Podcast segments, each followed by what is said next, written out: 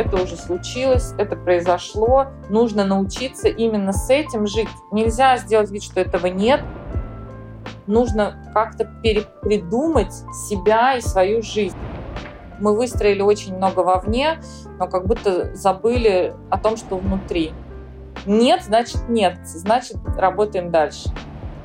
Сейчас я ощущаю свой бренд как это то, что я хочу делать. Саша, ты сейчас на такую, знаешь, скользкую почву встала.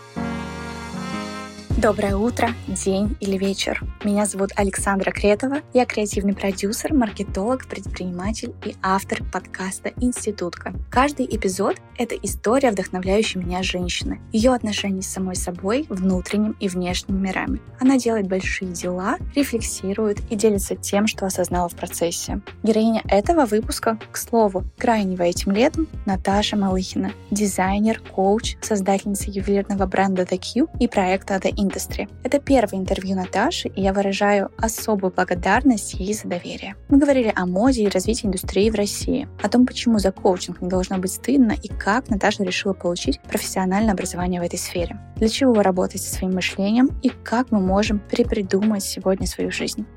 Еще у меня есть для вас отличная новость. Я сама особенно рада, что у подкаста начинают появляться партнеры. Партнером этого выпуска стала LaModa, крупнейшая онлайн-платформа одежды, обуви и аксессуаров. Несколько лет назад команда байеров LaModa начала работать с российскими марками. Появился раздел «Шоурум». В нем можно найти бренды 12 Stories, Чукст, Сорелли, Латрика, Студия 29 и многие другие. Уверена, что несколько имен, которые Наташа, героиня этого эпизода, упоминает в нашем разговоре, скоро тоже будут доступны на LaModa. И напомню, что мои интервью с основательницами брендов Латрика и Студия 29 Лесей Никоновой и Таней Фомичевой можно найти несколькими эпизодами ранее. Вместе с LaModa для слушателей подкаста мы подготовили промокод «Институтка на покупку». Пользуйтесь с удовольствием и поддерживайте наших дизайнеров.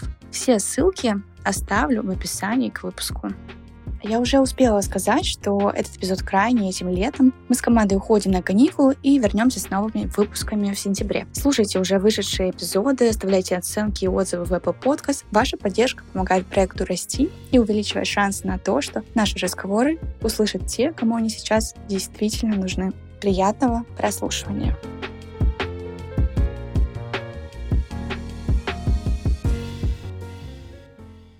Привет, Наташа. Привет, Саш.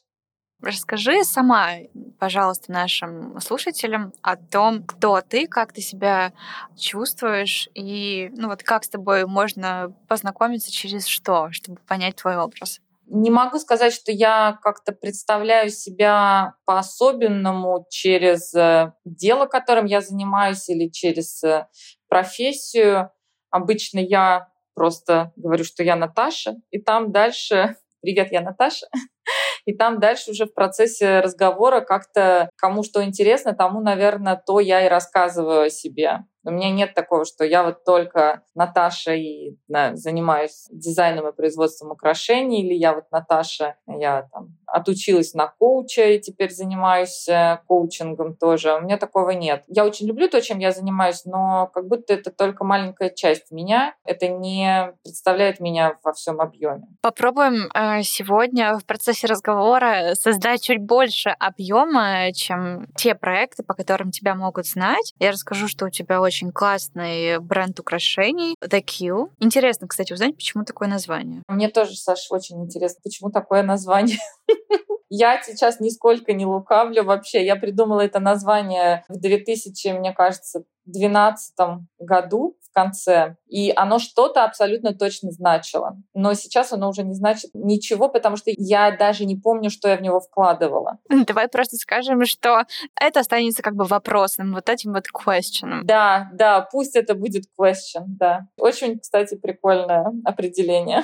А бренду уже больше 10 лет, получается. И да, и нет. Не совсем так. Я начала его в 2012 году. Я начала с того, что я просто делала украшения. Это как раз был год моего переезда в Нью-Йорк. Мне тогда было очень скучно и грустно. И совершенно случайно я начала погружаться. Ну, тогда, мне кажется, это даже больше было рукоделие. Это не было вообще вот в полном смысле про производство украшений. Не было никакого производства, я все делала своими руками. Я выставила одно украшение в запрещенную социальную сеть у нас сейчас, просто чтобы показать вот, что я это сделала, и внезапно получила какое-то сумасшедшее количество вопросов, можно ли это купить. Вот я серьезно говорю, просто сумасшедшее количество. И я подумала, о, интересно, я же могу делать это для других людей тоже.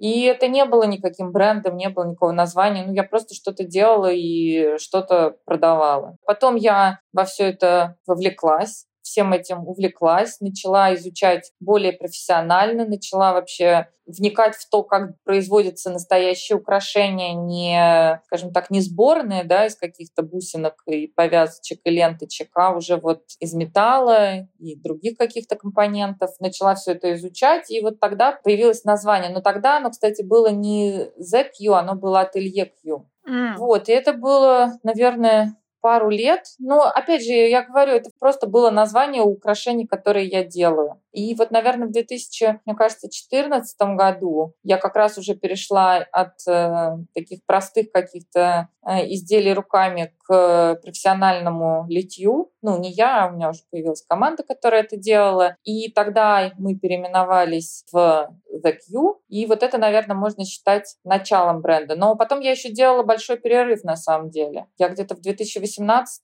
с 2000, мне кажется, 18 по 2021 не занималась брендом. А что тогда было? Я усиленно занималась э, консалтингом. Я консультировала молодые марки одежды, аксессуаров, либо которые уже существовали, либо которые выходили на рынок. Я консультировала в плане бренд-стратегии, продвижения визуального языка. Мне это очень нравилось. И, вот, э, и занималась еще параллельно своим проектом The Industry.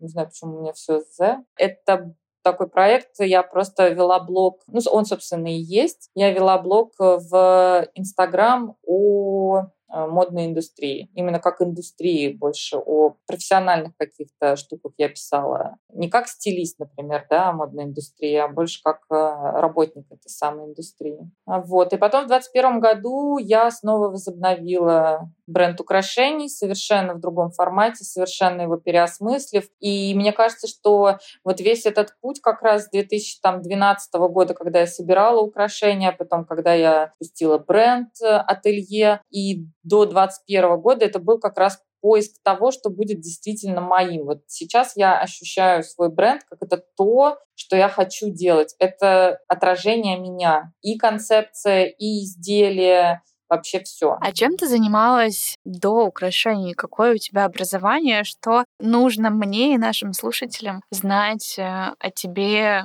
до переезда в Нью-Йорк? А у меня высшее художественное образование. Я тот самый человек, у которого, который художник.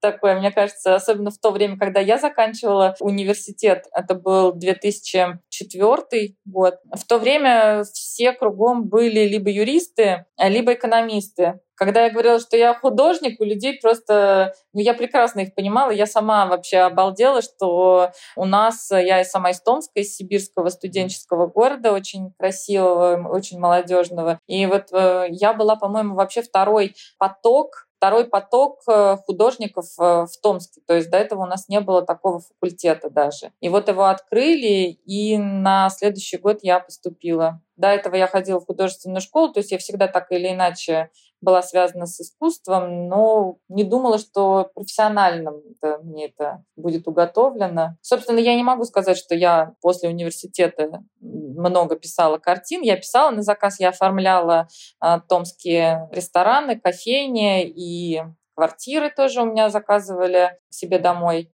люди какие-то из какое-то искусство. Но это был очень короткий период времени. Ну, я говорю, я такой, я творческий человек, но я все-таки с бизнес-ориентацией. Потом в какой-то момент я поняла, что это не приносит столько денег, сколько вообще мне надо. И у меня еще тогда была большая мечта, я хотела купить себе машину. И я пошла за советом к маме и говорю, мам, ну где вот много зарабатывают? Ну, как вот ты думаешь, где вот можно много сразу быстро заработать на машину? А я там, ну, после первого курса университета. У меня мама мудрая женщина, она говорит, ну иди в риэлторы. И все, я пошла в риэлторы. И это действительно был какой-то тогда пик, мне кажется, вот покупки, продажи недвижимости. Я буквально за 6 месяцев заработала себе на машину. Купила машину, и потом мне стало уже скучно. Потому что, ну, я же уже все, что дальше-то тут делать? Нужно было сразу же какую-то следующую цель ну, ставить. Ну да, ну да, но мне тогда так хотелось насладиться тем, что я эту цель достигла, что, кажется, я не была готова еще какую-то ставить. А потом я долгое время занималась с мужем, он был владельцем достаточно известного известного томского портала «Город Томскру», и я занималась им вместе с ним. Вот. Ну а потом мы переехали в Нью-Йорк, и началась история с украшениями. Ты сказала, что несмотря на то, что остаешься креатором и ты художник, для тебя важна бизнес-ориентированность. Что ты здесь имеешь в виду? Мне интересно зарабатывать деньги, скажем так.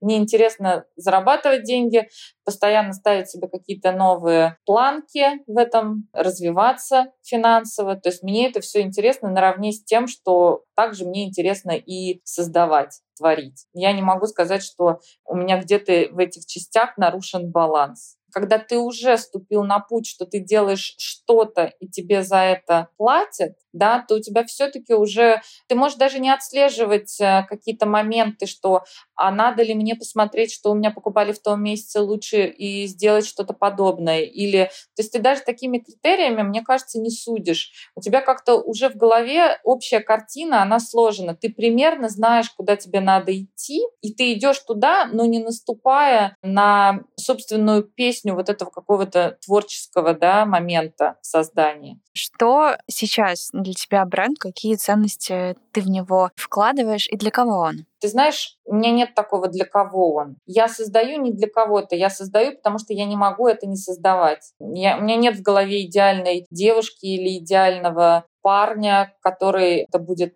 покупать и носить. Это может носить и покупать любой человек, которому это понравится. Я это делаю. Вот я понимаю, что это странно звучит как в плане бизнеса, потому что я все-таки очень бизнес-ориентированный человек, я не просто творец. Но именно в этом пункте я создаю, потому что я не могу не создавать. Мне нужно, я вижу какую-то форму, я ее преобразовываю, я вижу в ней какое-то украшение, я не могу не создать. Даже если это потом никто не купит, я все равно это создам. Но потом это покупаю. У меня была такая интересная история, я даже писала о ней тоже в запрещенной сети. Я очень долго работала над большим. Надо сказать, что я свои украшения называю объектами. И вот это как раз та часть концепции, которая которая мне очень близка. Я обожаю красивые объекты. Мне не важно, это украшения, это лампы, это еще что-то. То есть для меня такая концепция из красивых объектов состоит а, вообще наша жизнь. И концепция бренда в том, что есть просто вещи, и о них очень быстро забываешь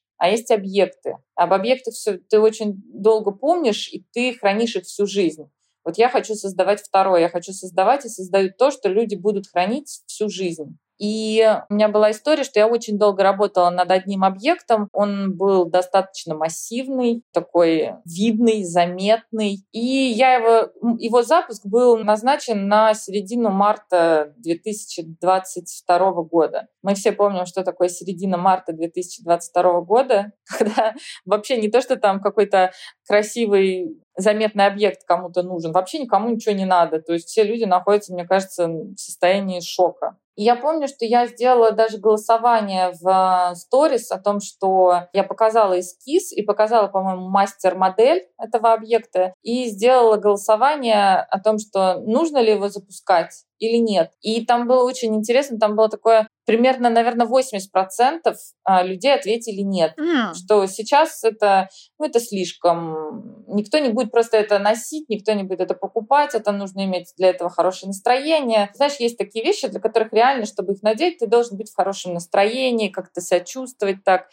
И 80% моих подписчиков ответили мне нет. Но так как я не могла не выпустить, я не могла. Это я хотела, мне это нравилось. Это, для меня это было важно. Я подумала, ну и хорошо, ну что, ну я, ну я буду это носить. Никто не будет, это буду носить я. Нормально. Сделаю небольшую партию. Это не такие большие вложения, ничего страшного. Сейчас это самый популярный объект из всех наших объектов на него всегда есть очередь и всегда есть предзаказ. У людей появилось настроение или они поняли, что просто это настроение иногда нужно создавать какими-то внешними вещами? Я думаю просто, что это в какой-то степени еще и энергия создателя. Я очень верила в то, что это классно. Мне это очень нравилось и нравится. Я рассказывала об этом со страстью, не с тем, что купите. Нет, не хотите, не покупайте. Я рассказывала об этом с любовью и страстью, потому что я обожаю этот объект. Он у меня практически всегда, это брошь, и она у меня практически всегда где-то со мной в поле зрения. Мне кажется, что вот это повлияло. То есть какое-то внутреннее чутье создателя. Я согласна. Вот люди все равно чувствуют бессознательно абсолютно, когда что-то происходит искренне, а когда где-то за действием скрыт какой-то расчет, ну, в общем, что-то, что на самом деле не от сердца. Я в это очень верю, очень верю. А, поэтому я никогда не выпускаю никакое украшение, в котором мне не нравится хотя бы, хотя бы что-то вообще. У меня не так много, у меня небольшая линейка на данный момент, она практически вся постоянная, но каждый объект, он выверен. Саш, ты сейчас на такую, знаешь, скользкую почву встала, останавливай меня, пожалуйста, потому что все мое окружение знает, что о своих объектах я могу говорить вечно. Я просто зажигаюсь и могу... Я иногда ловлю себя на мысли, что мне кажется, что так, все, Наташ, уже ты уже там двадцатую минуту просто говоришь о том, как, как ты любишь э, свои объекты. Остановись. Да, вот, но я просто верю в эту энергию и в любовь, в любовь к, вот, к тому, что ты делаешь. То есть я каждый свой объект делаю с большой любовью. Я никогда его не могу... Знаешь, иногда там бывают такие случаи, ну ты запланировал выпуск какого-то изделия к определенному сроку. И вот ты вроде как укладываешься, вроде как все получается. И вот ты там одно доделал, другое где-то там грань изменил, еще что-то. Вот тебе дают образец, ты на него смотришь, и в первую секунду ты такой, ну нет, это немножко не то. А дальше ты такой, да ладно, ну что там не то? Ну подумаешь, это одна грань, ну там, ну, да никто этого даже, да это ты так себе напридумывала.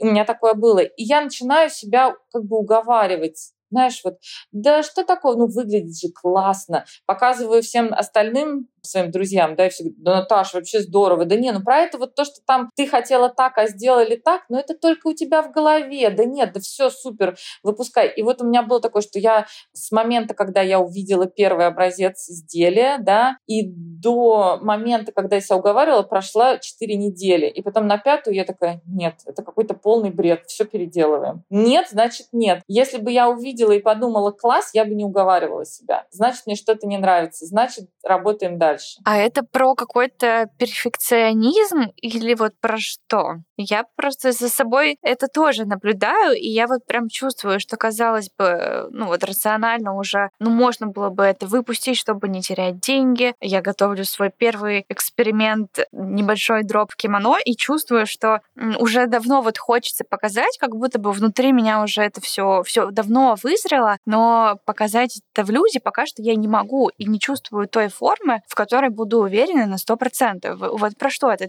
перфекционизм или что-то другое? Для меня это совсем не про перфекционизм. Я не могу сказать о себе, что я перфекционист. Какие-то многие вещи, наоборот, я бы хотела, чтобы у меня было больше терпения и больше вот этого желания. Нет, ну тут тоже все должно быть идеально. Для меня это может, это как-то прозвучит высокопарно, но это действительно для меня это о любви. Я могу искренне всем сердцем любить вот то изделие, которое я в данный момент выпускаю. Если я не могу, я ну, не могу его выпустить, я не знаю, я не буду чувствовать энергии, я не смогу о нем рассказать так, как я хочу о нем рассказать. И мне кажется, что люди это тоже будут чувствовать. Ну просто для чего это? Для того, чтобы что-то выпустить и что-то продать? Ну тогда я бы не занималась тем, чем я занимаюсь. Тогда я не знаю, я делала какие-нибудь бы простые украшения, всем понятные, и у меня была бы массовая продажа через э, какой-нибудь marketplace. Я же все-таки немножко по другой иду дороге. И для меня это именно о собственной какой-то вот... Когда хочется всем кричать, посмотрите, какой он красивый. Я думаю, что да, я думаю, что мы вообще все чувствуем энергию, с которой человек э, делает свое дело. Я думаю, что это очень важно. Я вообще не очень верю, что мы покупаем сейчас, в наше время, когда так много всего, что мы покупаем только предмет или только услугу. Мне кажется, что мы еще покупаем очень много того, что за ними стоит. Вот этой какой-то влюбленности в дело, какой-то энергии, чего-то неосязаемого, но очень важного. А есть ли у тебя какие-то планы о том, чтобы выходить на международный рынок? Ты в Париже, в столице мировой моды. Я думаю, что на 23 год это все остается ровно так же а, у тебя основная масса покупательниц и носительниц. Кажется, что в России сейчас, наверное, многие разъехались. Как ты видишь развитие бренда дальше? И может ли тебе Париж и твое пребывание там в этом способствовать? У меня действительно большая часть заказов, она не то что больше, сейчас э, заказы по-прежнему клиентки в основном русскоязычные, но география заказов, конечно, очень сильно расширилась. Мы, в общем и целом всегда достаточно много отправляли по миру, а последние полтора года, наверное, цифра утроилась. Что касается вот выхода на зарубежный рынок, я иногда об этом подумываю, но, честно скажу так, подумываю. У меня нет у меня как-то нет такого, чтобы вот прям мне важно было выйти на международный рынок и чтобы все в мире знали мой бренд и так далее. Потому что я работала на международный рынок, работала активно, когда это были, наверное, вот 17-18 год, и я очень много продавала оптом в Японию в большие универмаги. Там мои украшения просили на съемки стилисты Бьонс, печатали в Vogue USA. Я не могу сказать, что для меня это сыграло какую-то роль. Не финансовая особо никакой роли для меня это сыграло. Не как-то эго мое это тоже не сказать, что чесало. Потешило. Ну да, как-то я вот не, не я... Все, что в конце концов со мной произошло, это выгорание, потому что, например, какие-то иностранные вот заказы, да, там Япония, вот сейчас на ум приходит Япония, потому что это был один из самых больших заказов. И, собственно, он был последний оптовый, потому что после этого я вообще сказала, я больше этим бизнесом никогда заниматься не буду. Вообще никогда. И я действительно два года после этого просто выдыхала. Потому что вообще, когда я начинала The Q, я всегда хотела построить систему B2C от меня к конечному клиенту. Мне, uh-huh. мне этого очень хотелось. Но почему-то там, в Нью-Йорке, когда я жила, и когда вот как-то случайно сначала один меня байер нашел через э, запрещенную социальную сеть, потом второй, потом третий. И как-то вот оно все пошло вот так вот. Я потеряла контроль вообще как будто над ситуацией, мне кажется. И я превратилась абсолютно в бизнес B2B. То, чего я вообще никогда не хотела. И именно поэтому я закрыла бренд. Именно поэтому я два года вообще не хотела к нему возвращаться. И вернулась-то я к нему совершенно случайно. Я, мы тогда приехали после вот, наверное, уже когда пандемия чуть-чуть спала, мы приехали в Москву, и я там на складе у себя нашла коробку с украшениями. Там было немного было позиций, может, 40-50, которые не, не продались в Москве на тот период. Это был 21 год, я уже давно не занималась, но я подумала, ну что они будут лежать? И я разместила в Инстаграме фотографии просто в своем личном. Разместила то, что у меня вот осталось в наличии, что я это все распродаю. Через час не было ничего. Вообще, Обалдеть. вообще ничего. И, ну, и после этого люди еще начали мне писать, а еще будет? Я говорю, ну нет, к сожалению, я там уже давно этим брендом не занимаюсь и так далее. Мои клиенты или потенциальные клиенты, да, подписчики стали мне писать, а поставьте меня, пожалуйста, в лист ожидания, если вы когда-то будете это делать. А напишите мне, пожалуйста, если это все а, снова будет возможно заказать. И я такая думаю, ну ладно, вот ну, у меня вот есть же вот возможность сделать. Ну вот кто сильно просит, я сделаю небольшую партию этого, этого, этого. И вот уже через 4 месяца я просто вся, вся погрязла в производстве снова, все завертелось, закрутилось. И я даже не было такого момента, что, о, ребята, я возобновляю бренд. Это получилось настолько вот само по себе, просто как по маслу. И получилось как раз в том ключе, о котором я всегда мечтала. B2C. От меня конечному потребителю. Я сейчас в такой суперкомфортной атмосфере по этому поводу, что я не хочу, честно скажем, думать снова про какие-то оптовые продажи или еще что-то, выход на западный рынок. Я хочу насладиться, что я так долго хотела, э, вот так. И оно вот так получилось.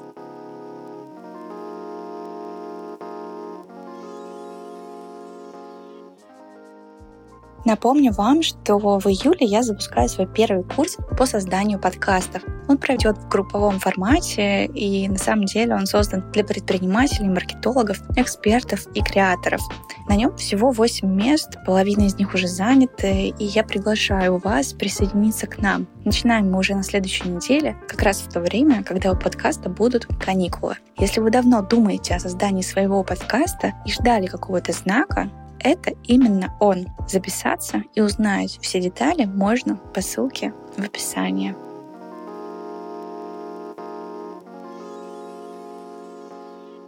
Интересно, а как ты проживала э, все события и изменения э, там, в мире, находясь не внутри? Это чувствуется острее и сложнее или наоборот? Я была в ужасе. Я была в ужасе просто.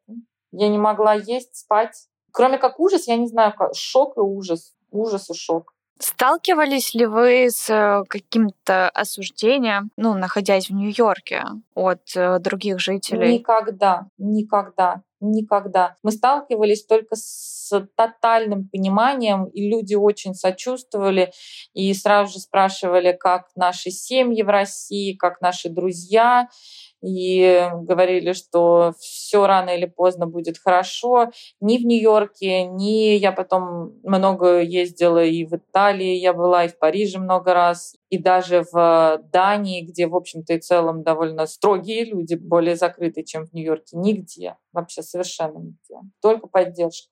А тяжело было от того, что ты никак не можешь э, повлиять и ничего изменить? Было тяжело от просто моментального понимания, что как что жизнь разделилась на до и после, и как раньше больше никогда не будет. Мне было тяжело вот от этого. Не будет больше, как раньше, ни для одной из э, двух э, сторон. Да, для всего мира мне кажется, на самом деле. Я думаю, что острее всего, конечно же, это чувствуем мы, мы вот эти две стороны, да, это, я думаю, что мы да. наиболее остро это ощущаем. И очень тяжело. У меня было ощущение вообще, что это полная несправедливость, что так не должно быть, и что все, во что я... Вот, да, еще знаешь, у меня было ощущение, что все, во что я верила, просто растоптали.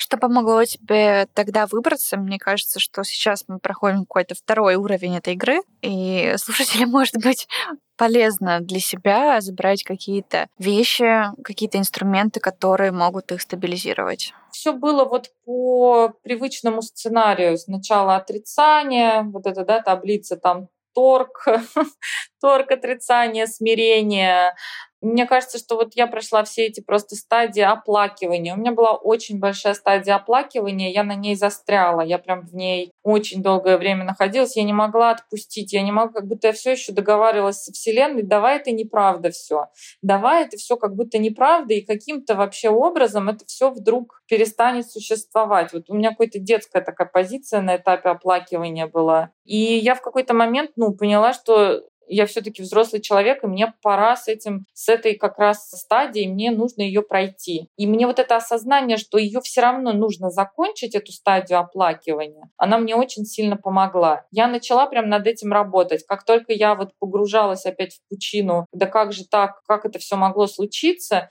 я такая, так, все, давай, это уже случилось, это произошло, нужно научиться именно с этим жить. Нельзя сделать вид, что этого нет, не даже когда это закончится, нельзя сделать вид, что этого не было. Нужно как-то перепридумать себя и свою жизнь. И вот это перепридумывание, оно мне дало очень много энергии, и оно дало мне какой-то вот, хорошо, все будет не так, как мы все думали, но мы и не знаем точно, как оно все будет. Мы сейчас идем, может, не так, как хотим, не туда, куда хотим, но это все равно путь какой-то. И вот это вот понимание того, что там за этим еще что-то есть, и оно будет, и можно себя перепридумать и придумать что-то может быть, не то, чего ты раньше хотел, но, может, что-то не менее хорошее, оно мне очень сильно помогло. Так, мне кажется, я выбралась из э, всего этого. Но тоже на меня ориентироваться, конечно, не надо, потому что у меня это заняло очень много времени. Мне кажется, вот так, чтобы мне прям полегчало, это может быть только в декабре прошлого года. До этого было очень тяжело. Но еще, мне кажется, здесь так важно обратить внимание на то, что вне зависимости от, там, не знаю, происходящих событий, экономики, открытия, закрытия границ, ну, куча как бы внешних обстоятельств, на которые, очевидно, ты повлиять никак не можешь, нужно отдавать себе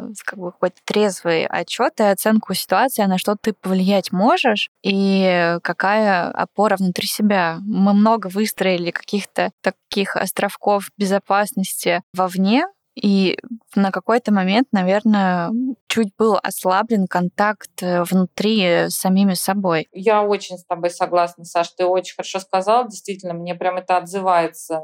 Да, мы выстроили очень много вовне, но как будто забыли о том, что внутри. Если мы смогли да, научиться, как работать с собой, со своим внутренним состоянием, то мне кажется, что этот навык с нами навсегда. Это нам очень может помочь в общем и целом в отношении к жизни. А случился ли коучинг по этой причине и насколько эта связь тесная? Коучинг случился вообще по двум причинам, и в том числе ты, да, верно говоришь, по этой причине тоже. То есть в какой-то момент, когда я поняла, что есть э, вообще все, что происходит вокруг меня, а есть все, что происходит внутри меня. И несмотря на то, что я психотерапии, то есть я занималась э, все это время с терапевтом, я поняла, что мне хочется найти какие-то вот свои инструменты еще. Ну, потому что я есть. Если я есть, то значит я могу с собой как-то, грубо говоря, жить в ладу, несмотря на то, что происходит вокруг меня. И я начала вообще думать, куда мне двигаться, с чего все вообще начинается. И так я пришла тому, что я и так всегда знала, но забыла, что все начинается вообще-то с тебя, с твоих мыслей, с того, какое у тебя мышление, о чем ты думаешь, как ты все это внутри себя перевариваешь. Я подумала, что я, конечно, не, не решусь на тот момент, я так подумала, сейчас я уже не знаю, я не, на тот момент я не была готова идти учиться куда-то на психолога, психотерапевта, и я начала читать про коучинг, и мне понравилось то, что я читала, мне стало интересно, и я подумала, что я хочу разобраться. И так, собственно, вот я пришла, пришла туда, куда пришла, пошла учиться на коуча. А какой, наверное, такой основной вывод для себя и про себя ты сделала за время обучения? Что я сама ответственна за свое состояние. Это было мое какое-то такое открытие вообще. Вообще я сама ответственна за свое ощущение счастья, за свое чувство грусти. Я вообще ответственна за свою жизнь. У меня, для меня это был какой-то переломный момент, я честно скажу. Вообще в жизни даже, не в обучении. То есть, оказывается, это я, это не кто-то, а это прям я, мои мысли, моя работа с собой. Это моя ответственность. Я, в общем и целом, очень давно увлечена всем, что связано с мышлением. Спасибо тоже, опять же, моей маме. Это она меня давно-давно к этому ко всему привела и познакомила со всем этим. В 2006 году я начала читать книги, которые сейчас просто, вот, пожалуйста, скачивай. Они лежат на всех ресурсах, а тогда это был сам издат, перепечатанный, весь там заклеенный скотчем. «Бедный папа, богатый папа», «Съешь лягушку», все вот все вот эти книги, это мама меня с ними познакомила еще вот сразу после университета, когда я выпустилась. И я всегда, мне всегда это было интересно, но не на, но как-то я всегда, то я к этому возвращалась, то опять забываешь, как-то жизнь идет, ну что там все время работать с мышлением. Но вот э, обучение в очередной раз мне напомнило, и теперь, мне кажется, уже просто впечатала в меня эту мысль, что все начинается с головы и с мысли, а все, что дальше, это последствия. Начинается все в тебе. А скажи, пожалуйста, есть ли у тебя в течение дня, в течение недели какие-то ритуалы, практики, упражнения, которые ты делаешь для того, чтобы свое мышление поддерживать в тонусе? Да, есть. Я последнее, вот особенно время, последние месяцы, мне очень нравится такая техника. Я думаю, что все про нее слышали так или иначе. Она называется дневник благодарности, но я ее использую немножко на свой лад. То есть суть техники вообще в том, чтобы в конце дня сесть и написать все хорошее, что с тобой случилось за день, чтобы как бы понять, что вообще-то день был прекрасный. Я теперь делаю просто моментально. Только я чувствую, как на меня нападает вот это ощущение все не то и все не так, и все идет как попало. Я прям в этот самый момент останавливаю дела, которые могу остановить, и сажусь писать, а что хорошего вообще произошло за то время, что я проснулась. Что хорошего? Если не за то время, что проснулся, что вчера хорошего произошло? И вот когда ты прям пишешь это, это действительно в этот же самый момент ты такой, да вообще-то все хорошо. Вообще-то все прям прекрасно, а все остальное это просто задачи, которые надо решить, и я их обязательно решу. Есть даже такой вопрос в коучинге, как то, что ты делаешь сейчас, или то, как ты относишься к ситуации, или то, как ты реагируешь, как тебя это продвигает к твоей цели. Твоей цели. Да, и это просто же, это всего один вопрос, но как в нем много всего. Если задавать его самому себе, то можно очень много найти о себе новых знаний. Вот просто с самого, мне кажется, утра встал не с той ноги, начинаешь что-нибудь раздражаться, да, спроси себя, как то, что ты сейчас раздражаешься, продвигает тебя к твоей цели провести хороший день и вообще продвигает ли? Ну, просто один вопрос, я его обожаю. Знаешь, глобально, если глобально я хочу, подружиться со своим мышлением, вот так. То есть вот глобально вообще. А потом из этого все другое будет прорастать. Я хочу уметь со своим мышлением и мыслями, и головой договариваться. Я хочу, чтобы это работало на меня и на мою жизнь. И потом уже все остальное. Я хочу быть там счастливой, я хочу быть, не знаю, повысить свой финансовый доход в бизнесе, я хочу открыть какое-то еще одно дело. Понимаешь, да, про что я говорю? Да, про то, что все ограничения, безусловно, внутри нас. А еще, наверное, кстати, я подумала про эту мысль. Сейчас будет тавтология, но по сути я — это не равно мысль, которая живет во мне. Да, да. А еще, знаешь, это же иногда все такие игры разума. То есть я точно не есть моя мысль. Моя мысль — это игра моего разума. Это очень много всяких разных компонентов, которые собрались в один и выдались мне качестве вот какой-то мысли. И потом дальше уже закрутилось вот это вот э, колесо, да? Да, да, да, да, да. На самом деле это вообще, возможно, ко мне никакого отношения не имеет. А с какими ограничивающимися убеждениями ты столкнулась в ходе обучения? Вот, есть одна такая установка, которая для меня, она вот разрушение этой установки, даже, не знаю, это даже не установка, а такой привычный тип мышления, э, который ты даже не осознаешь очень часто, что кто-то, что-то, а тебе что-то подумает. Вот я когда от этого избавилась, у меня жизнь вообще изменилась. Мне, по сути, вот действительно теперь, когда я что-то пишу, когда я там пошла учиться на коуча, я, конечно, тоже получала определенного рода комментарии. Они такие были не то что агрессивные, но немного, может, пассивно-агрессивные. Ой, ну сейчас каждый идет ну, учиться. Понятно, сейчас да. каждый идет учиться да, да, на коуч и так далее. И меня как-то в первые секунды я прям такая, меня задевала. А потом я думаю, ну какая, это же моя жизнь жизнь, я хочу, мне интересно, почему вообще я, почему я беру на себя даже какую-то толику э, сомнений другого человека. И вот это вот, когда я поняла, что мне больше не страшно, что обо мне подумают люди, мне стало сильно проще жить. Как ты планируешь использовать свои знания? Хочешь ли ты вести практику или тебе это будет полезно для работы с командой? Ну вот это как раз вторая причина здесь открывается. Как я уже сказала, было две причины, почему я пошла учиться на коуча. Здесь как раз вторая причина кроется. Я, как уже раньше говорила, занималась консалтингом. То есть я консультировала молодые бренды, куда им вообще двигаться дальше в плане позиционирования, какого какого-то сторителлинга. И я занималась этим два года, и какое-то, через какое-то количество консультаций, уже десятку консультаций, может, там уже сотни были, я поняла, что, что происходит что-то не то. Вот мы сидим на консультации, человек заряжен, ему нравится то, что мы с ним придумываем, как мы будем, не знаю, делать какой-то сторителлинг или какой визуальный язык мы создаем.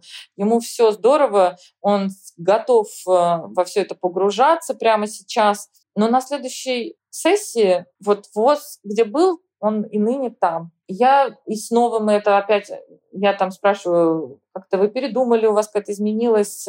Человек говорит, ну нет, я не могу решиться. Я его прекрасно понимаю. Я его прекрасно понимаю. Тяжело решиться что-то изменить, тяжело решиться пойти туда, где не был. Даже что-то новое впустить в свой бизнес тяжело. Я в этот момент вдруг осознала, что это же тоже все начинается с головы. То есть какой смысл разбираться с тем, что лежит где-то там в середине пути, да, если начинать надо с самого его начала. То есть почему вообще моему клиенту страшно заявить о себе, не знаю, в социальных сетях, Почему ему страшно сказать, а мы теперь вот об этом, мы теперь такой бренд одежды, мы об этом.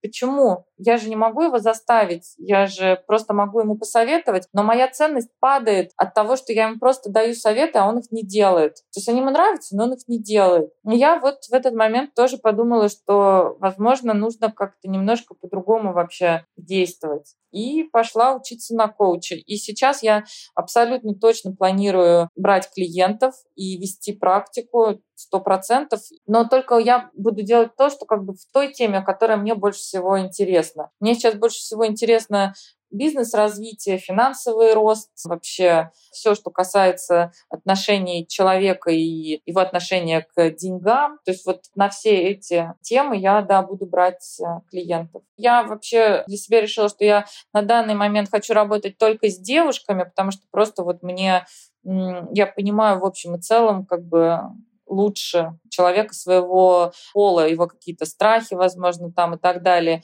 Но это абсолютно не обязательно будут предприниматели. Это, возможно, будут девушки, которые только хотят открыть свой бизнес или, может быть, хотят начать э, новую карьеру. То есть это все про профессиональный да, коучинг, но не обязательно прям про бизнес-бизнес коучинг. Скорее, такое финансовое направление. Интересно, а почему пришла ты именно к этой теме, к теме связки как бы денег и мышления? Мой бизнес достаточно, ну, так плавно как-то пережил февраль, март, апрель 22 года. Не было там больших никаких у меня скачков, но он у меня очень сильно отреагировал на сентябрь, на объявление частичной мобилизации. Он у меня очень сильно отреагировал, и ну, я тоже, как бы, я хоть и владелец бизнеса, я живой человек, я тоже, честно говоря, отреагировала. То есть вообще мы помним, что была такая неразбериха и много каких-то негативных эмоций. И Сначала отреагировал бизнес, что логично, конечно же, я думаю, не у меня одной. А потом вот э, из-за того, что я как-то так погрузилась снова в, в какие-то свои переживания и так далее, и к этим переживаниям еще добавились переживания о бизнесе, и все это в этой связке ситуация стала как-то ухудшаться. Ухудшаться, ухудшаться, ухудшаться, и вот уже ноябрь, а она все не выравнивается, и вот уже конец ноября она все, все опять снова не выравнивается. И тут снова мне вот это вот помогло, что я человек, который склонен вообще сесть и проанализировать вообще сама с собой,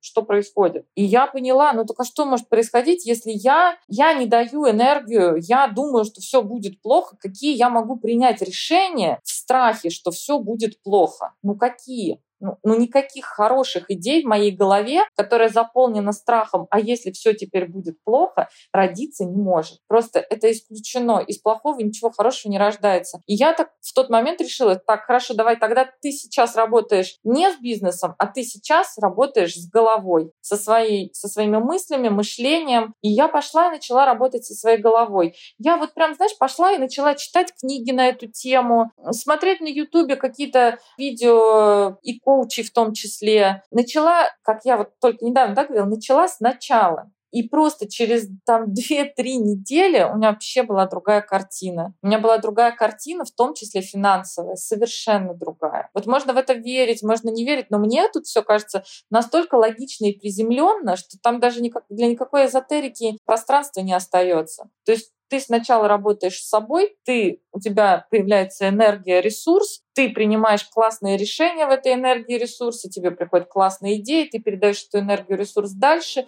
и у тебя снова все работает.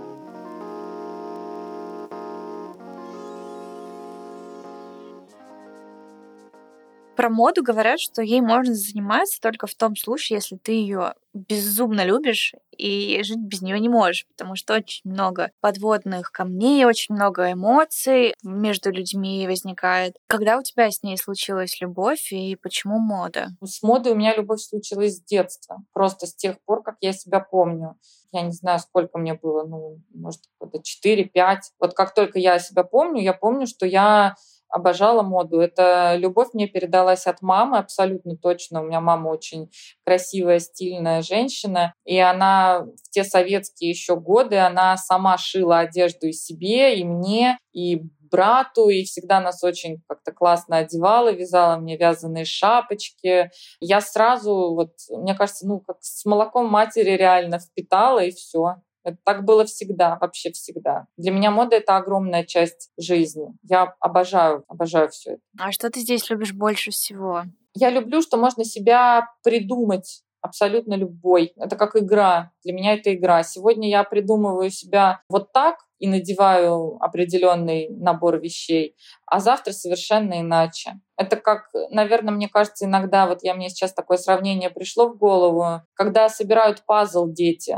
Да, у меня у дочки пазл для трехлетки. И вот она его собирает, и у нее что-то получается, и когда получается, она очень радуется. Вот мне кажется, также иногда взрослые играют в моду. Вот что-то собирают, собирают, потом что-то получилось, и человек такой, м-м, классно вообще, здорово смотрится, я сегодня вот этот человек. Мне сейчас очень нравится, что делают в Москве ребята. Мне очень нравится. Я вот сейчас ко мне приедет в Париж моя приятельница, и она мне привезет просто сумку с российскими дизайнерами, потому что я год собирала в папочку, что мне нужно в Москве. И у меня э, действительно есть вот теперь в сохраненных. Я когда сама полечу в Москву, у меня прям есть список шоурумов ребят, к которым я пойду в первую очередь. У меня есть такое ощущение, что как наступает э, в России очередной кризис, так э, русская модная индустрия делает какой-то невероятный рывок вперед. Абсолютно со стороны это выглядит именно вот так. Мне кажется, что трансформировать свою какую-то боль и переживание таким созидательным образом — это лучшее, что мы можем э, делать. Может быть, может быть так, но еще вот недавно я говорила тоже с девушкой, не, не буду без ее позволения ее упоминать, и мы с ней разговаривали на этот счет,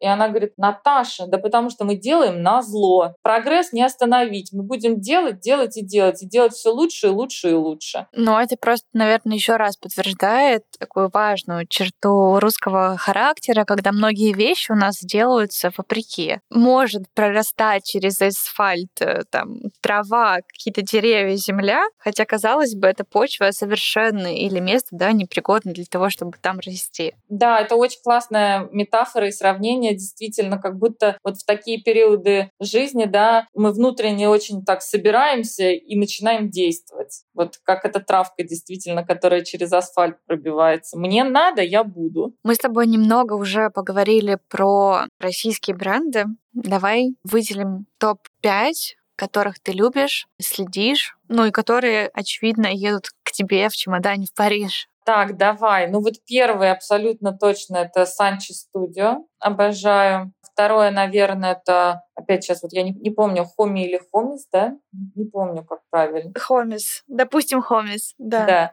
Третий — это Студио 29, я думаю. Четвертый могу сейчас тоже ошибиться, негде мне посмотреть. Азиленд, по-моему, он называется. Uh-huh. И я обожаю просто, я просто вспоминаю, что у меня в чемодане, и сейчас поняла, что я чуть не за... самое вообще, как бы, то, без чего я не могу жить, это шляпы, которые шьет мой брат э, Гарин Loves You. У него oh. бренд Гарин называется, а Гарин Loves You — это в запрещенной сети. И вот он мне, э, я у него заказала две морячки, и сейчас просто считаю дни, когда они ко мне придут. Но я вообще огромный фанат шляп, поэтому у меня, мне кажется, все его шляпы есть. Ну вот, наверное, вот так. Спасибо тебе большое за наш разговор. Спасибо тебе большое, Саш, мне очень приятно было. Я честно скажу, что я волновалась, а, но... Я тоже. Но я потом, правда, расслабилась и просто вообще как, как с подружкой э, болтала. Спасибо, что были с нами и прослушали подкаст до конца. Также благодарю вас за отзывы и оценки в Apple Podcast, сердечки в Яндекс Музыке. Ваша поддержка помогает проекту расти и увеличивает шансы на то, что наши разговоры услышат те, кому они сейчас действительно нужны. До встречи в сентябре.